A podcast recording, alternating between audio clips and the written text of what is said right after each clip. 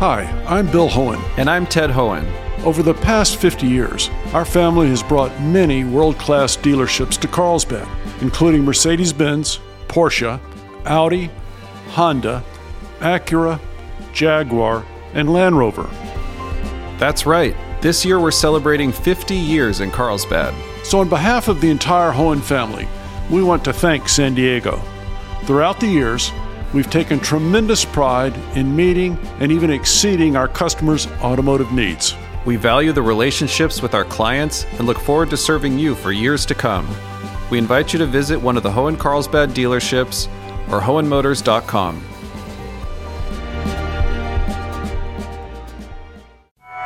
A controversial Trump era policy continues at the border. We think the decision is misguided. It will perpetuate an illegal and racist policy. I'm Jade Hindman with Maureen Cavanaugh. This is KPBS Midday Edition.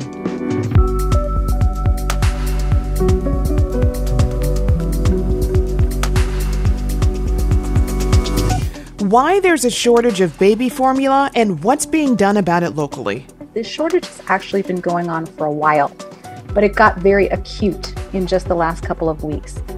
What the economy means for your personal finances and the experiences of women who have survived cancer share their stories in a new play. That's ahead on Midday Edition.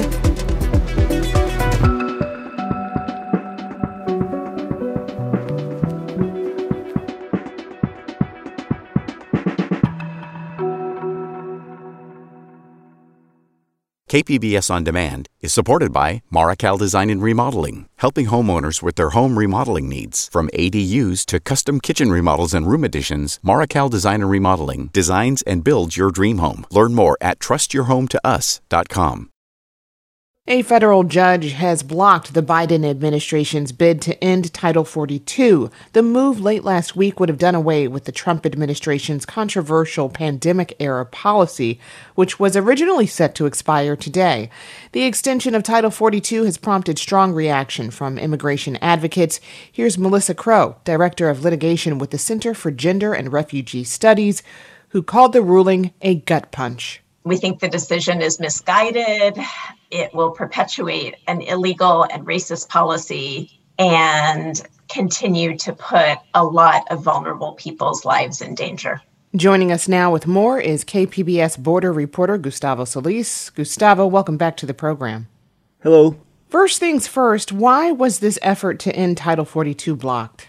procedural grounds, really. A, a, federal judge ruled that the Biden administration failed to go through the required notice and comment process before terminating the policy. It's actually very similar to what happened when the Biden administration tried to get rid of Remain in Mexico, another controversial Trump era asylum policy.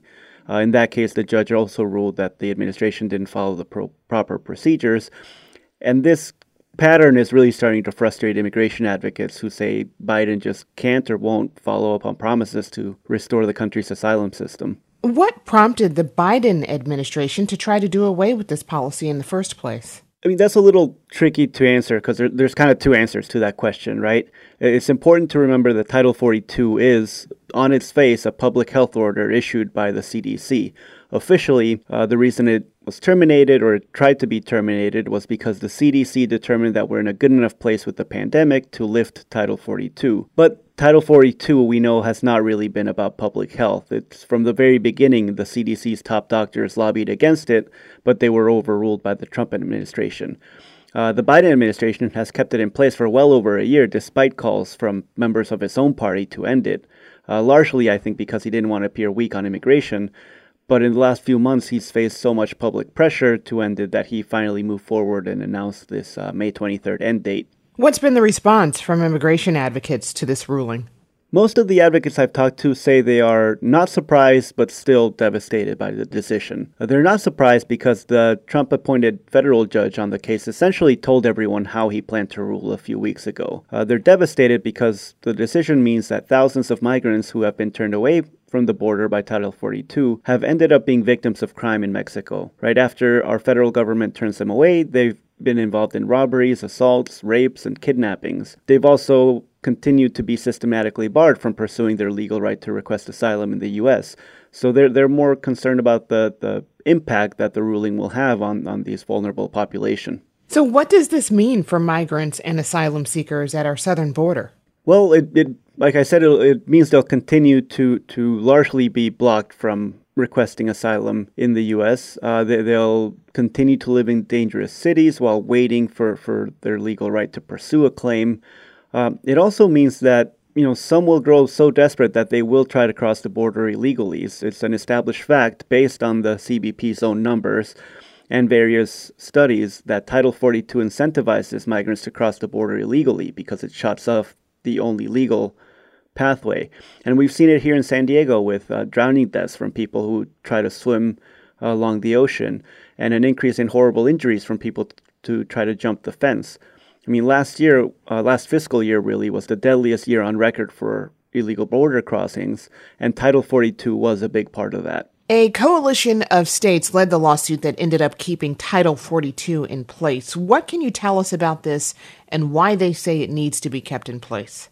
Well, part of the argument was on procedural grounds, which which the judge really took to heart. Other arguments are that lifting Title 42 would allow a lot of asylum seekers into the country, and that would place an undue burden on cities and states who would have to pay to house and feed some of them.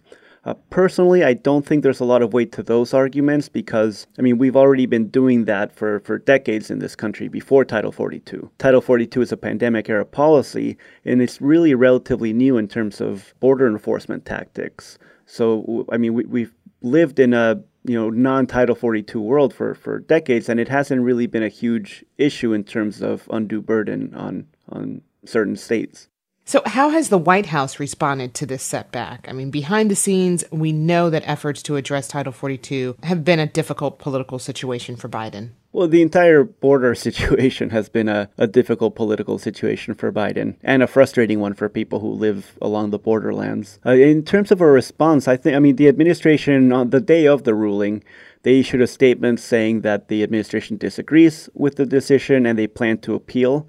I don't have a timeline or, or, or, what that appeal would look like. But on the political front, I mean, like we said before, right, it's, it's another example of Biden not following through on a campaign promise. Right? It's important to note that even though Trump is no longer in office, a lot of his policies are still with us. And, and so far, the Biden administration has been either unwilling or unable to end those policies. So politically, it's, it's not painting him in a particularly good light heading into the midterms. I've been speaking with KPBS border reporter Gustavo Solis. Gustavo, thanks for joining us. Oh, Jay, thanks for having me. I really appreciate it.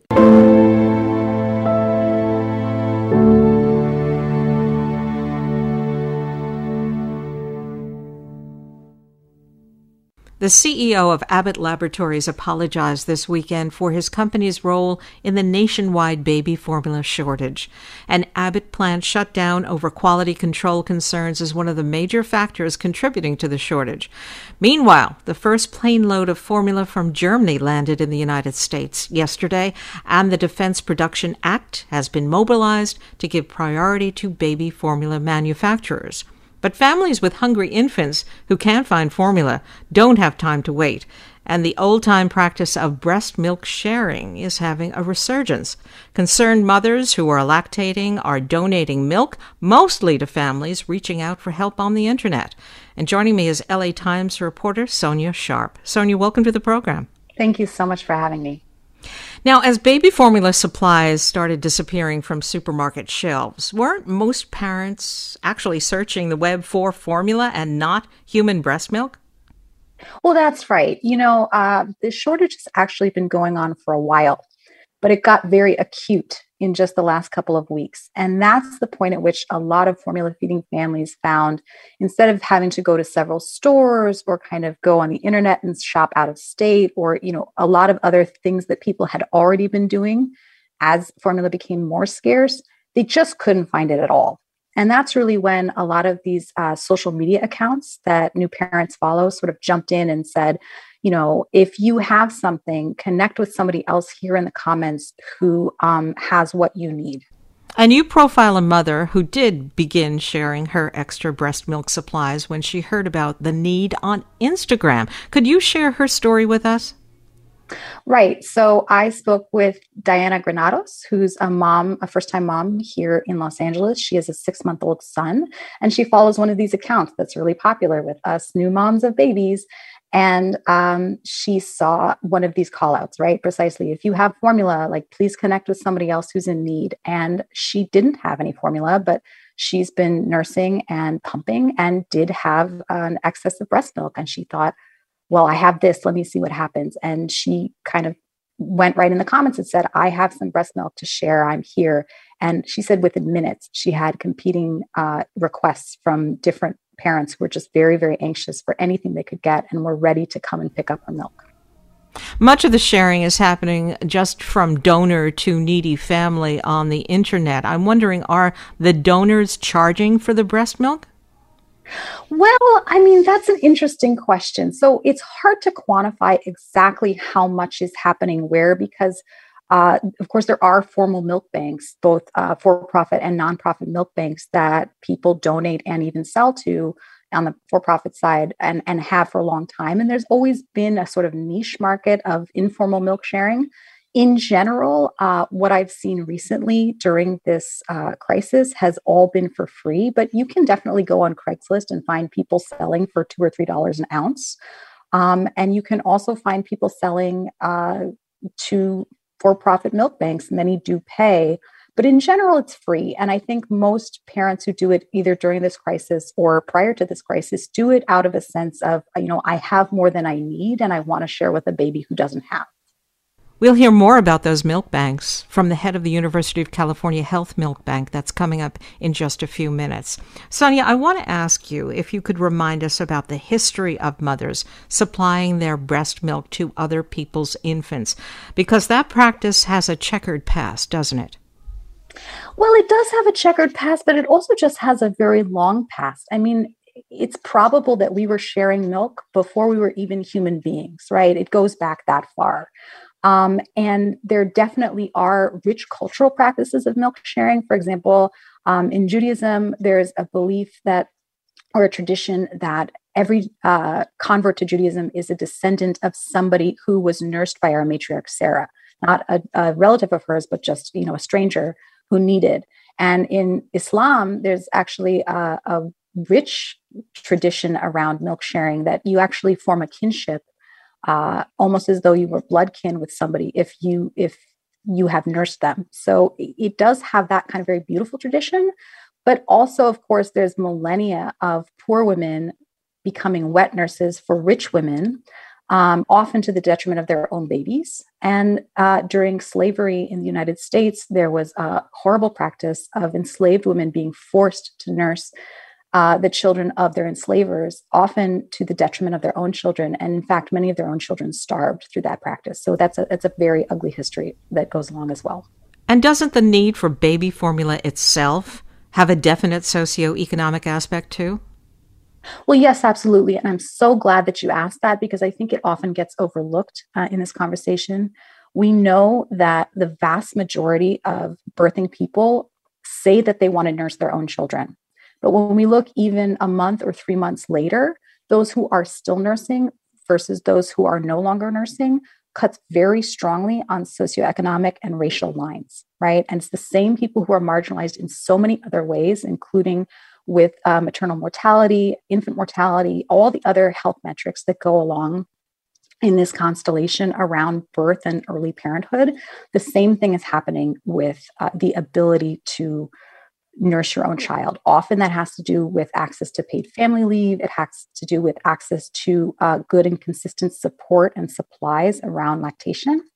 And we also know that this is true if we look at the uh, WIC program, right, which is the special supplemental program, nutritional program for women, infants, and children, which is a food and nutrition program for people living at or near poverty with young kids. And that program pays for about half of the formula that's sold in the US, right? So that alone tells us just how closely this issue is tied to uh, poverty and how much more impacted the poorest people are in this issue. Now, Abbott Laboratory says its closed baby formula plant is coming back online, but how long is it going to take them to get formula back on the supermarket shelves? That's also a great question. Uh, it's going to be a little while, is the short answer. They've just entered a consent decree with uh, the FDA to reopen the plant. They've said it will take about two weeks from the time of reopening to start any production at all. And it could take up to eight weeks after that for those products to be on the shelves. So we're looking at, you know, either the end of July or early August. So, Sonja, after reporting on this story, if you were a parent searching for formula or breast milk for your infant, what would you do? I think number one, contact WIC, especially if you get WIC, but even if you don't, uh, they really are very close to the ground on this and they are very urgently wanting to help. Um, definitely, if you have access to a pediatrician, contact your pediatrician. They can give you guidance on where to look for formula. If they have any connection to help you, they will. And if there is absolutely nothing else to give your baby, they can give you good, sound scientific guidance on what you can give in the interim to keep your baby safe. I've been speaking with LA Times reporter Sonja Sharp. Sonja, thank you very much. Thank you so much. With that severe baby formula shortage on store shelves, many parents are hoping they can get what they need from milk banks. One that opened during the pandemic at UC San Diego provides donor breast milk to neonatal intensive care units for medically fragile infants and also sells milk by the ounce. Dr. Lisa Stellwagen is the bank's executive director and a professor of pediatrics at UCSD. Dr. Stellwagen, welcome. Thank you so much for having me, Jade. How has the formula shortage impacted the UC Health Milk Bank? When this all hit the media, the, the worry and the concern really escalated. And over the past two weeks, we've had an increase in inquiries about purchasing donor milk for families at home. The remarkable part of this, from the milk bank's point of view, has been this outpouring of interest in donation from the families in our community, uh, just a five fold increase in inquiries for um, wanting to donate milk and help other families. And I want to ask you a few questions about the shortage. I mean, what guidelines is the American Academy of Pediatrics giving to families now in response to the formula shortage, uh, just in terms of do's and don'ts? So, as a as a rough guideline, the um, AP looks at newborns to age six months is a fragile population where you must be more careful about what you feed your child, and then babies six to 12 months in somewhat of a different group. So let's start with that. So if you have a child over the age of six months, healthy child, does not have special nutritional needs, you have a little bit more option. You can, of course, switch brands and try a different formula. Um, you could, on a short term basis, use a toddler formula, which is formulated for babies over age one and then when you can switch back to your normal milk that you feed your baby you also could in a pinch switch to whole cow's milk to give to a six month old because six month olds are also eating other food food um, stuffs. Um, you want to be careful not with these age children to use a plant-based milk to not use any kind of a homemade um, milk formula that you've created yourself and never ever dilate dilute milk by adding water. That can lead to severe electrolyte disturbances. Now let's let's say, however, you have a, a young child from newborn to six months. You have to be more careful. This is their exclusive diet, and and they need to be given um, appropriate infant formula. So first thing is um, you can always switch products as long as you have a healthy child from one company to another. Most children don't seem to mind that at all.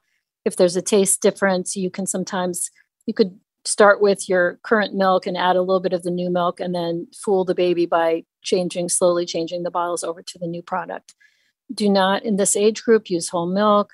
Do not use toddler formula and never as i mentioned dilute formula or make your own your own product. And if you're in a critical situation always feel free to reach out to your pediatrician or your clinic your local wic office. Get somebody to help you so that you're not struggling and uh, unable to feed your child you know, we're seeing stories of people connecting online and sharing breast milk. How is that milk different from what the milk bank provides? What we call in medicine informal milk sharing, where a family might offer raw milk untested to another family, uh, is something that the American Academy of Pediatrics discourages because milk is a biologic substance. And much like blood or another tissue, it carries viruses and bacteria, and it could transmit infection, although albeit, albeit that's very rare, but we discourage informal milk sharing. Now, uh, a proved milk bank is very different. We, like a blood bank, do put our donors through an intensive, rigorous screening process. We check their blood for infections like HIV or hepatitis. We check with the doctor and make sure everything's safe. We ask the donor many, many questions before we accept their frozen milk. And then all that milk that we accept is um, pasteurized or heat treated, which kills bacteria in the milk and would prevent any uh, foodborne illness and that type of thing. So it's a very rigorous process involving donor screening and the screening of the milk and a lot of safety steps before we provide this milk to hospitals or families to feed babies at home. Tell me why breast milk is so important for low birth weight and medically fragile infants. So, we have about 10 or 20 years of data showing that uh, if a baby is born prematurely, less than three pounds, we call these babies very low birth weight infants. They have, as you can imagine, many struggles. They're in the hospital for many months. And what we feed them, the nutrition we provide is very important. And we've known for many years that mother's own milk is the very best for them. But it turns out if you give these tiny babies infant formula before they um, reach the time that they're ready to go home, they can have a devastating bowel injury called necrotizing enterocolitis. Um, just the name kind of steer, stirs fear in the heart of NICU staff. It's a, um, a compromise of the bowel where the baby can actually have dead bowel and need to have surgery. And of the children that go to surgery, um, a third of them will die. And this happens to about four or 5% of these very low birth weight babies. But if they get their mother's own milk, if they get, um, if there's any shortfall and they get pasteurized donor milk, the chance of them getting necrotizing enterocolitis is, is greatly reduced. Mm. You know, not every mom can breastfeed or even produce enough milk to nourish their baby. Can you talk about some of the reasons that is and why donor milk is so important again? Yeah, I, I think we always have to take a step back. Um, breast milk feeding is um, what we recommend is op- for the optimal health of the child and the and the mother.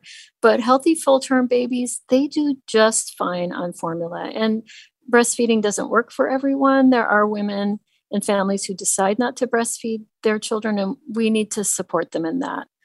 But I think that one of the things that this formula shortage is highlighting is that there are a lot of families who do want to breastfeed and they didn't get the support in the hospital perhaps. They didn't get support after they leave home. They don't have a supportive work environment and they fail to reach their breastfeeding goals and, it's really a struggle for them and they feel bad about it often for a very long time and we need to step up as a society and support families better to succeed with breastfeeding their child if that's what they'd like to do I've been speaking with Lisa Stellwagen, Executive Director of UC Health Milk Bank and a professor of pediatrics at UCSD.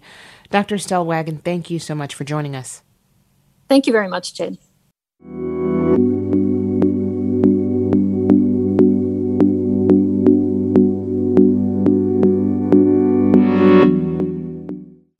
KPBS On Demand is supported by the San Diego County Toyota dealers, whose commitment to customers extends to giving back to the community and who are proud to support the City of San Diego lifeguards with their important role of keeping our beaches safe. Toyota, let's go places. This is KPBS Midday Edition. I'm Maureen Cavanaugh with Jade Hindman. Stock market watchers are hopeful today that a rally is shoring up prices and ending the downward trend on Wall Street. President Biden's comments about possibly lifting Trump era tariffs on China seems to have encouraged investors.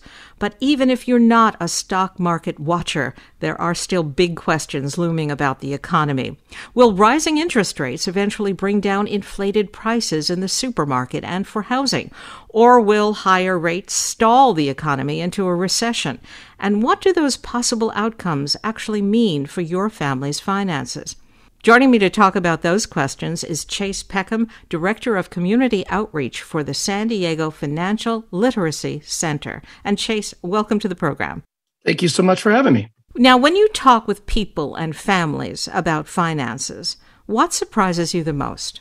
Nothing surprises me anymore. What used to surprise me uh, is the lack of really financial understanding in general. Um, and I'm not talking stock markets. Uh, we're talking about just everyday household budgets. You know, businesses they follow very strict budgets, uh, and if they don't follow strict budgets, they can go out of business. And the goal of businesses are to make a, a financial profit. So why don't we do the same in our households?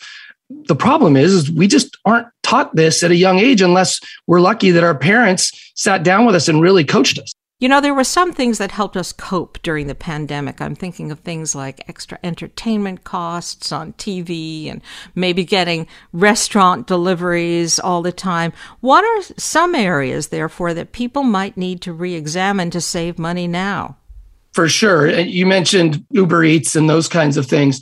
I mean, that those cost quite a bit. I mean, you do get a lot from it. I mean, you don't have to go to the place, but it's going to cost you an extra ten dollars uh, and when you throw that into the fact that the cost of food is going up, so the cost of whatever your normal dish was is going up, throw that in, and you know you're going to have what normally would cost a family of four $50 dinner is $100. So much of that has to be curbed. You have to just basically, if you're married and you, and you have a family, have a meeting, discuss it. What are the things that we are doing that we can save money on? So if you had Disney Disney Plus during the pandemic and you've been watching it like crazy, but now you're working and going to school and you're not watching as much, is it worth the $4.99 or $10.99 a month that you're paying? It might not. Taking a look at those different things that you have, like Netflix and all those, you got to take a look, take an inventory of where you're spending your money and what you're spending your money on, which can help then have you make more choices on where that money needs to be spent. Now, there's been a lot of news that increases in interest rates have made mortgages more expensive, but that's not the only thing interest rates affects, is it? Absolutely not. In fact, when in 2010, after the 2008 crash, there, there were laws that were put in place for the consumer to regulate credit.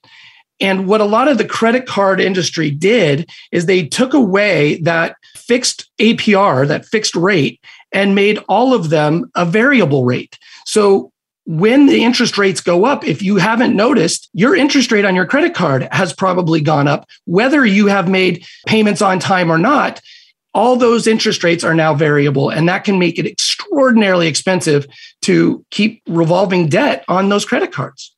Now, summer's on the way, and there are a lot of families looking forward to vacations that they haven't taken in quite some time. But again, inflation is playing a role here too, right? Absolutely. Again, uh, many people that I've spoken to who planned on taking vacations have decided not to uh, and, and decided to do a staycation or do a camping trip or do something a little bit different because of the cost of the airlines.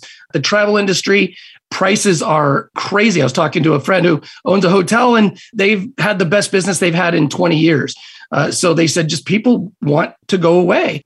One thing you've talked about with your work at the San Diego Financial Literacy Center is that even small changes can have a sizable impact on our budgets. Can you talk more about that? Yeah, and, and basically that comes down to again, I'm going to say decision making, but decision making is based off of what information, and we have to have that information. So the only way we can do that is figuring out where we're going to spend our money, how we're going to spend our money, and so think of it like this: we, you talked a little bit about summer vacations if you're going to take a road trip, you've got to plan it out, right? You've got to know where you're going, where you're going to stay, and you got to know where you're starting from when you start that GPS. It's the same thing. That's what a financial budget does. It helps you create a roadmap for your spending and your saving.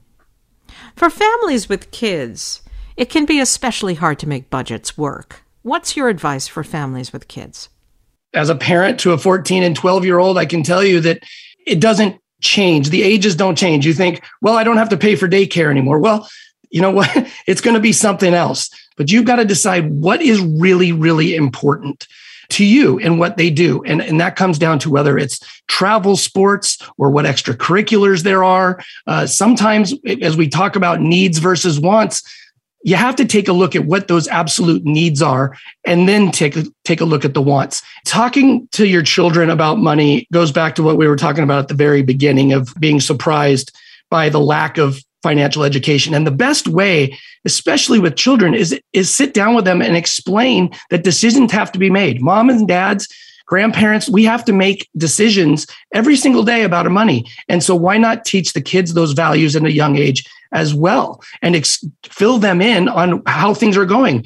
That can be difficult for a lot of people because that may just not be the way that you did things and that that's for the adults and not for the kids to worry about. But we're really doing a disservice if we don't sit down and discuss with our children the decisions that we make for the better of our families. And I've been speaking to Chase Peckham, Community Outreach Director with the San Diego Financial Literacy Center. Chase, thank you so much. Thank you for having me.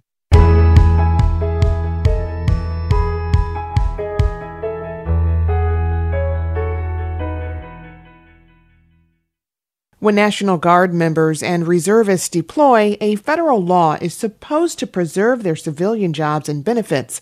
But in some states, government employees can't access those protections, and the issue now rests with the Supreme Court. For American Homefront, Carson Frame reports. Army Reservist Leroy Torres came back from Iraq in 2008 with severe lung and brain injuries, the result of months he spent living near a massive open air burn pit. When he tried to return to his civilian job as a state trooper in Texas, Torres couldn't keep up. A chronic cough, extreme fatigue, headaches, and memory problems meant he often missed work but he thought the highway patrol would work to accommodate his disability. Here, I'm, I'm thinking in my head, well, I'm going to be taken care of. You know, there's laws that protect us. That uh, with with my experience and my education, I'll be able to at least finish my six years that I was hoping to finish with the department. But Torres says the agency didn't accommodate him. He eventually resigned and didn't get all of his benefits. So he sued in state court, invoking his rights under a federal law called USERRA, the Uniformed Services Employment and Reemployment Rights Act. Texas argues that it worked with Torres and didn't violate his rights. The state also says it's immune from the suit. Torres's case is now before the U.S. Supreme Court. I had never just thought that it was going to be uh, this difficult. Torres's attorney Brian Lawler says there are a handful of states that won't allow individuals to sue them under USERRA. At issue is the balance of power between states' rights and federal authority. The underlying issue is one that could potentially affect up to tens of thousands of reserve and guard personnel who are employed by state agencies, some of whom have the right to sue their state, some of whom don't. More than a quarter of all USERRA claims are filed against public sector employers, according to the Labor Department. And the federal government wants to make sure service members can bring cases. Because otherwise, we won't be able to raise an army. Suzanna Sherry is a professor emerita at Vanderbilt Law School. That's the, the government's sort of main argument for why this particular statute was passed to ensure that uh, people would feel comfortable joining the reserves and being called up because they would know that they would come back to a job. Officials from the Texas Attorney General's office wouldn't comment on the Torres case, but in its brief, Texas argues that former service members have rights under USERRA the issue is who gets to sue the state for employment violations. Texas is not arguing that Congress can't pass USERRA or that can't, Congress can't tell states that they have to abide by USERRA. What they are arguing is you can't enforce USERRA through a private individual suit. You've got to do it some other way. Texas argues that individual service members should bring their USERRA complaints to the U.S. Department of Justice and try to persuade the department to file suit on their behalf. But advocates say those suits rarely happen. Kevin Hollinger is the legislative director for the Enlisted Association of the National Guard of the United States. The DOJ is extremely short short-handed right now, and they don't take most of the cases that come to them. So it becomes a very large problem very rapidly, and it's not easily resolved. Even if it does rise to the level and DOJ does take it, we're still talking about years for people to get jobs back. Leroy Torres has long since shelved his dream of returning to work at the Texas Department of Public Safety. His duty right now, he says, is to protect other veterans who face employment violations. It's been burdensome, but knowing that it's not only affects me, that it affects my fellow brothers and sisters who have served a dual role you know, that gives me more uh, momentum, you know, to stay in this effort. The Supreme Court is due to rule on Torres's case this summer. That was Carson Frame for American Homefront.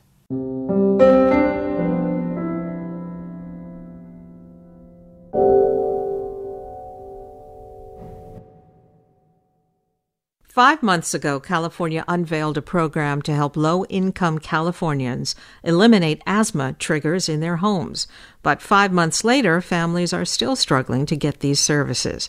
In the Central Valley, Maddie Bolaños reports for the California Report. I want cheap. I want Samantha. It's a warm Monday evening in Madera. Maria Rubio's youngest kids are playing a video game in their living room. The windows are closed and the blinds are drawn to keep the heat out and the house cool. But Rubio worries about what they can't keep out. Rubio points to a corner in her bedroom where black clusters of mold are forming. Rubio and her five kids have suffered with asthma for years. She says the doctors told her there were a number of things that could trigger asthma, like dust mites, mold, and cockroaches. We walk through the hallway and into the kitchen, where she kneels down to show me the wood under the sink. It's expanding due to humidity, which is another asthma trigger.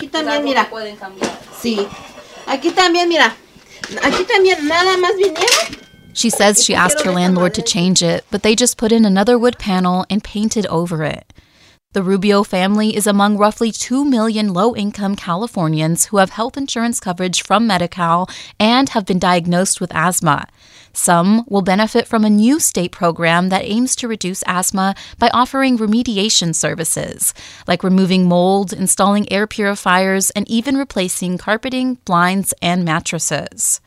The asthma efforts are part of an $8 billion initiative to transform Medi Cal and target the state's sickest and most expensive patients. But getting the services has proven to be more difficult than expected. Kevin Hamilton is the director of the Central California Asthma Collaborative, the organization leading these efforts in the San Joaquin Valley. The thing that, that bothers me the most is it's more cumbersome for the patient. Take the Rubio family. To get help, they would first need to get a referral from a medical provider. From there, their health plan would have to approve the referral. Once it's been approved, the partnering community based organization would visit their home to determine what services are needed. Then, the organization sends the assessment back to the health plan for one final approval before it can move forward with the services. I asked Hamilton how many people in the Valley have been referred to him since the start of the program on January 1st. One. Wow. Okay. That's what we're saying, just one. One referral from the five health plans his organization contracts to deliver these services. That's out of the thousands of eligible Medi Cal patients across five Central Valley counties, according to Jacey Cooper, the California Medicaid director. She acknowledges the program's slow start, but says it's expected but I think identifying individuals, training providers to um, make referrals for new services, education and outreach to providers and beneficiaries, um, all of those things take a little bit of time to get nuanced and implemented. Back in Madera, Maria Rubio is stirring up some chorizo and eggs for dinner. She says a community health worker told her about the services, and she thinks they could be really helpful. But in order to qualify, the family would generally need to get a referral. But Rubio is hesitant to go to the doctor because of bad experiences in the past. It's one more obstacle the state faces in helping families that need these services the most. That was Maddie Bolaños for the California Report.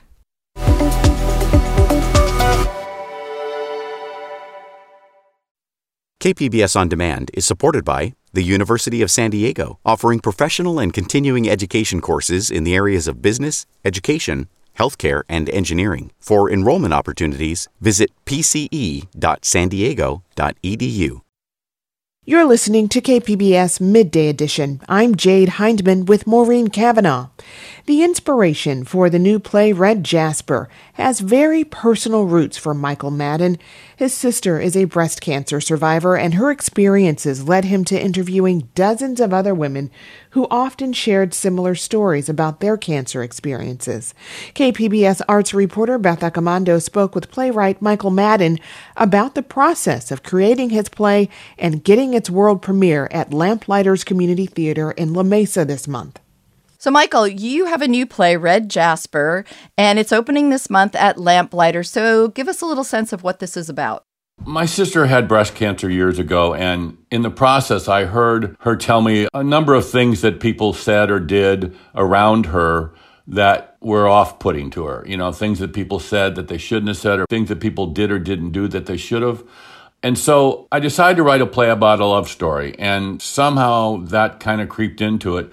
So I end up interviewing over 40 breast cancer survivors, and uh, I asked most of them the same questions. And I kept hearing the similar responses that were said with a lot of emotion, even though these things had happened maybe months, even years ago. And I realized how many times people just don't know the right things to do or say around people with cancer.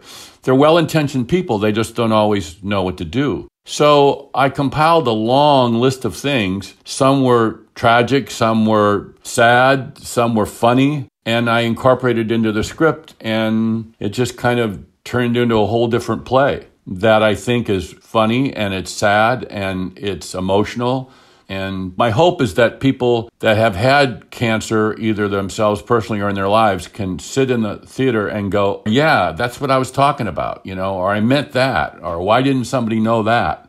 So I'm hoping it's entertaining, but I'm hoping people can learn from it too.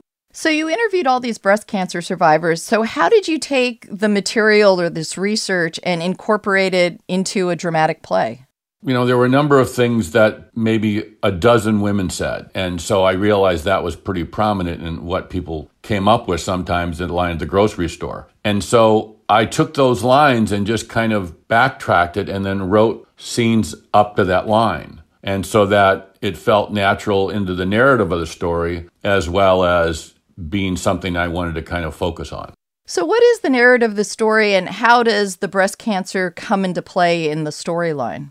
It's a story about Isadora, who's Izzy, who's an older lady who's back for her second go around with breast cancer treatment. And she's in an infusion center and she meets Tom, who's a very nice, affable guy who gets off on the wrong foot with her. And over the course of the first half of the play, he frustrates her, he makes her angry, he intrigues her.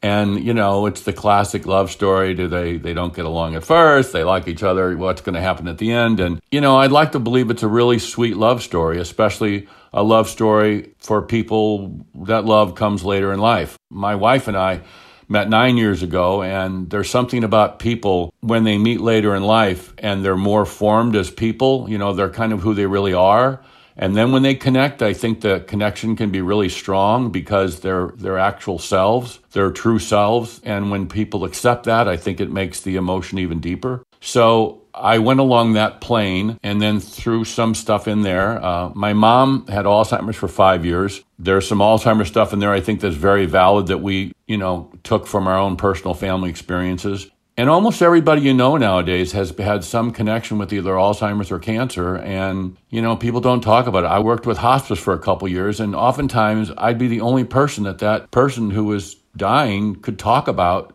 death to, or how they felt about it, or what they were scared about. And people just don't talk about stuff because it makes them uncomfortable, or they think the person is going to feel bad. But everybody I spoke to that had cancer knew they had cancer. It wasn't like they were surprised. And you know, they were thinking those things all the time. You know, they're scared. No matter how, you know, tough they are, brave they are, they're still scared. And that's just a normal human emotion that needs to be kind of, you know, taken care of. You showed the play to the Susan G. Komen Breast Cancer Foundation, and what was the response? Well, this started about three years ago, and when I got done with the script, I showed it to a few people and they really liked it. The cancer survivors, they thought it was really representative. So I sent it to Susan Komen. And the woman at the time, who was the CEO of the San Diego branch, she goes, This is great. This is exactly what people complain about all the time. And we love this. You know, keep us informed. So we had two stage readings set up that ironically were affected by cancer and had to be canceled. And then the third one got COVID canceled. And I didn't want to do the play on Zoom. I think it's a really visceral play. So if I was going to do the stage reading, I want to do it in person in front of cancer and Alzheimer's people and uh, other theater people. And so that's what we did. But Susan Komen now, the new people there, they love it too, and they're co promoting it. And on June 11th, we're going to have a benefit night for them where uh, a lot of the ticket proceeds goes to Susan Komen, and there's a couple different ways to donate to that organization uh, in the lobby and in the program. Anyway, I interviewed a lot of the breast cancer survivors at a Susan Komen a couple walks. And, you know, the people that go to that are just so warm and they're so anxious to just, you know, remember somebody, their aunt, their mom, their grandma, their sister, their daughter. And they're just really good, deep hearted people. And it was great to be around them. And they, they just mean so well. And they have such great stories. And the play is being produced at Lamplighters. So, how did that happen? Well, you know, it's really hard to get a new play produced. And in San Diego, it was really hard because the subscriber bases, they want something familiar. And with COVID, it just killed so many community theaters. And they didn't have any money. And to take a chance on a new play was kind of hard too. So, you know, I'm producing this through Lamplighters, but, you know, it's pretty much on me They've been incredibly good and supportive of taking on this new play and structuring their support around it with my input. So I so appreciate them for you know, not only keeping community theater alive in La Mesa, but, you know, helping a new play find a home in a place that otherwise is really difficult to do so. And what do you hope that Red Jasper achieves? What do you hope uh, people kind of come away thinking about? Well, I hope it makes them think maybe something they hadn't thought of before. I hope it makes them pause before they say something the next time. That could have a good or bad effect on somebody that really needs to be in a good place then. I hope they're entertained. I hope they laugh. Even though the subject matter is really serious, there's some, I think, almost knee slapping times in there that's really funny. And I hope they're moved, you know, and I think they will be. Uh, I know in rehearsal, the cast cries every night. I have such high expectations of pleasing an audience that I don't want to, you know, hope too much, but I, I really believe that somebody's going to come away from that being really glad they came to it and feeling maybe differently than they did before, and I think in a good way. Well, I want to thank you very much for talking about your new play. Well, I appreciate it, and thank you to Keep KPBS for all your support of all the local theater and arts. And uh, I don't know what we do without you, so thank you. That was KPBS arts reporter Beth Accomando speaking with playwright Michael Madden. His play Red Jasper runs this Friday, May 27th through June 19th at Lamplighters Community Theater in La Mesa.